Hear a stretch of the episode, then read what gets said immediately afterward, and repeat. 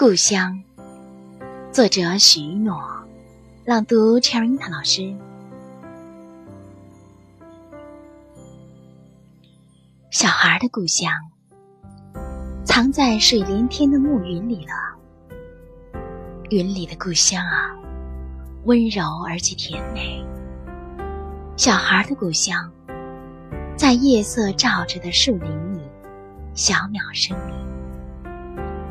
唱起催眠歌来了，小鸟声里的故乡啊，仍然那样悠扬、慈迷。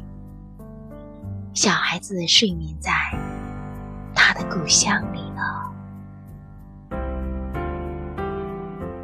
我们的微信公众号是“樱桃乐活英语”，等你来挑战哟。